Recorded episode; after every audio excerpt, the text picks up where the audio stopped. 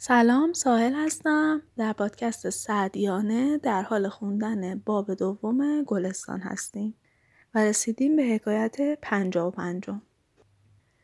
درویشی بر اثر استراری که براش پیش اومده بود گیلیمی رو از خونه دوستش میدوزده حاکم دستور میده که دستش رو قطع کنن صاحب گلیم که اینو می‌فهمه میاد پیش حاکم و میگه من اینو بخشیدم نمی‌خواد دستش رو قطع کنی.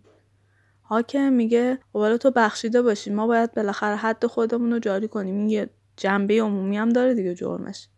بعد صاحب گیلیم دوباره میگه اموال من وقف فقراست. برای همین اگه یه فقیری بیاد از مال خودش چیزی برداره که دزدی حساب نمیشه. پس دستشو قطع نکنه. حاکم اینو که میشنوه دیگه منصرف میشه دست دزد و قطع کنه. ولی برمیگرده دزد و سرزنش می‌کنه و میگه جهان به تو تنگ اومده بود که از خونه هیچ کی دزدی نکردی الا چنین دوستی؟